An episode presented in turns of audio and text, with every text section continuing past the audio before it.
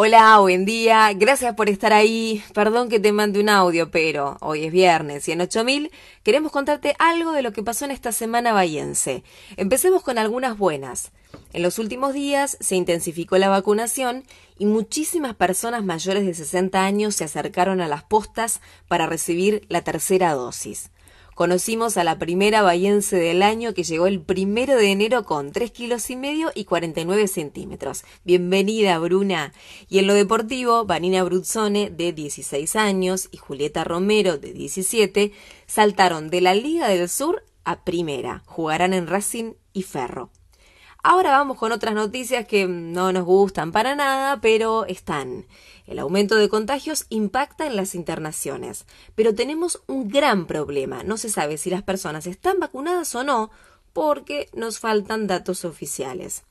En Bahía llegó nuestro infierno habitual, no damos más del calor y para colmo sufrimos el deficiente servicio de agua. Algunos barrios no tienen ni una gota de agua y en otros es intomable y el horno sigue en estos días. En el barrio Evita, la vecina Estrella Paredes contó que viven sin infraestructura, sin nomencladores en las calles, sin iluminación y con plagas de ratas, moscas, mosquitos, arañas y alacranes. Algunas cositas más que nos dejaron estos días. El emprendedor bahiense Lisandro Arevalo presentó un proyecto en el Consejo Deliberante para utilizar viviendas deshabitadas como refugios momentáneos para víctimas de violencia de género o familiar. El gobierno nacional aprobó la explotación petrolera frente a la costa bonaerense y hubo varias protestas incluso en Bahía. Es una condena al mar argentino, dice Greenpeace. Por su parte, el lector Marcelo Santiago que se presenta como un geólogo entusiasta, dijo que un tercio de los hidrocarburos del mundo vienen de yacimientos offshore, sin las calamidades ambientales que se anuncian acá. Vecinos de Avenida Parchape salieron muy desilusionados de la reunión con el subsecretario de Gestión Ambiental, Matías Insausti, porque les confirmó que se instalará la planta de residuos urbanos secos que ellos tanto rechazan. Renunciaron los responsables municipales de deportes, Bernardo Sordoni, y de seguridad, Emiliano Álvarez Porte, dijeron que es por motivos personales.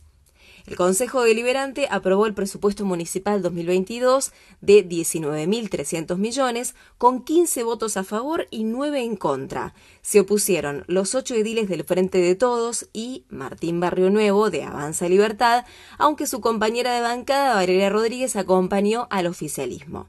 Además, nos visitó el mediático ministro bonaerense de Seguridad, Sergio Berni, quien hizo lo que tanto le gusta, comentar la realidad y retar gente, en este caso a los intendentes. No entienden que su responsabilidad no se limita a poner cámaras, dijo.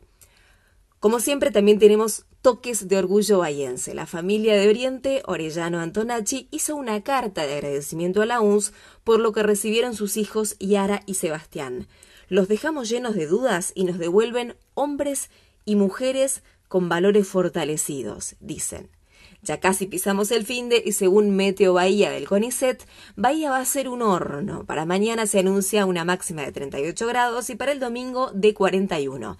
Esto es todo por hoy. Ya sabéis, nos ubicás en la página 8000.ar, en las redes como arroba 8000 Bahía y en el email orgullobahiense arroba gmail.com. Soy Agustina Arias y me despido. Gracias por estar ahí. Hasta el viernes que viene. Ah, y perdón que te mande un audio, pero...